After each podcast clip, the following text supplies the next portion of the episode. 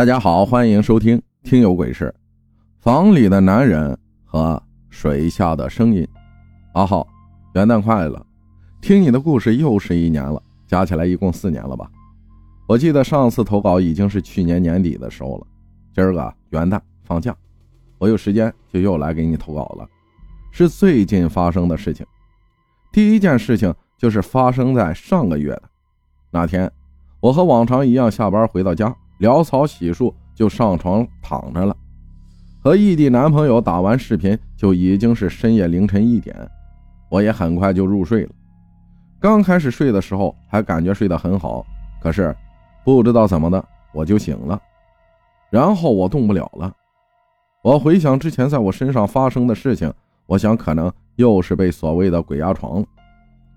我迷迷糊糊的睁开眼睛，这一看把我吓得不轻。我的床是一米八乘两米的，我看见床尾有一个穿着黑白条纹毛衣的男人，个头很高，也很瘦，头发很短，所以我确定那是个男人。他在我的床尾踱步，来回走的那种。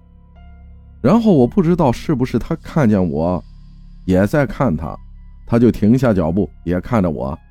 我当时心里毛毛的。人在遇到危险的时候，身体会做出一些反应。我感觉我身上的汗毛都竖起来了。我今年养了一只猫，性格是温顺粘人的那种，也不会乱叫。我的猫平时睡觉都是睡在我的头上，但是那天它不在我的头上，它在床中间，在炸毛哈气。养猫的朋友应该知道这个现象。我不确定我的猫是不是看到了和我看到的东西一样，然后那个男的就消失了。他往我房间的厕所里面走去，就没影了，然后我就可以动了。我用被子蒙住眼睛，就害怕的睡着了。第二天醒来的时候，感觉很疲惫，应该没睡好吧。我打了个电话给我爷爷，爷爷说不要害怕，可能他并没有什么恶意。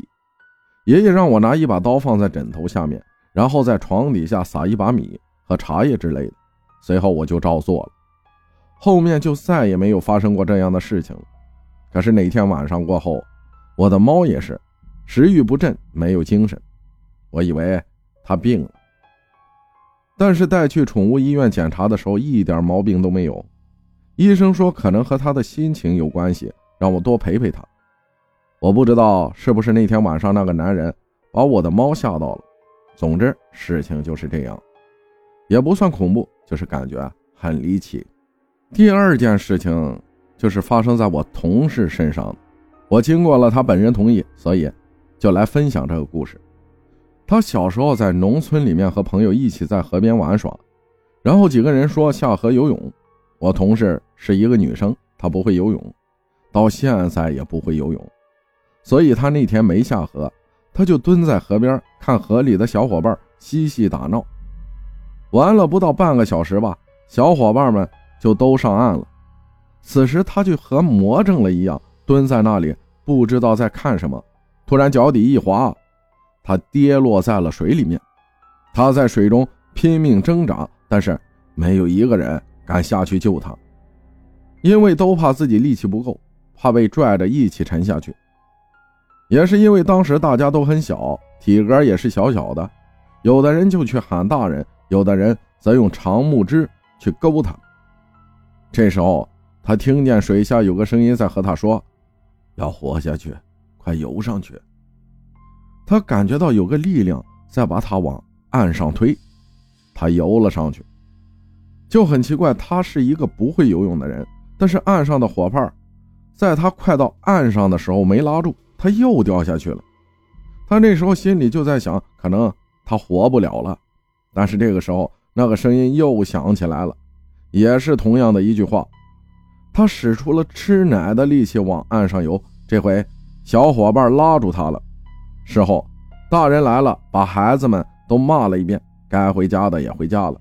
他感觉到很奇怪，他至今都不明白他听到的那个声音是谁在说话。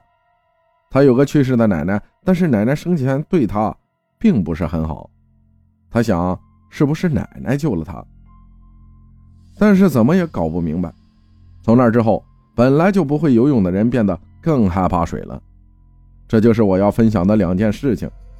还有一些其他的，之后有空了我再给你投稿。也希望阿浩和各位听友能在二零二四年越来越好。感谢玲玲分享的故事，谢谢大家的收听，我是阿浩，咱们下期再见。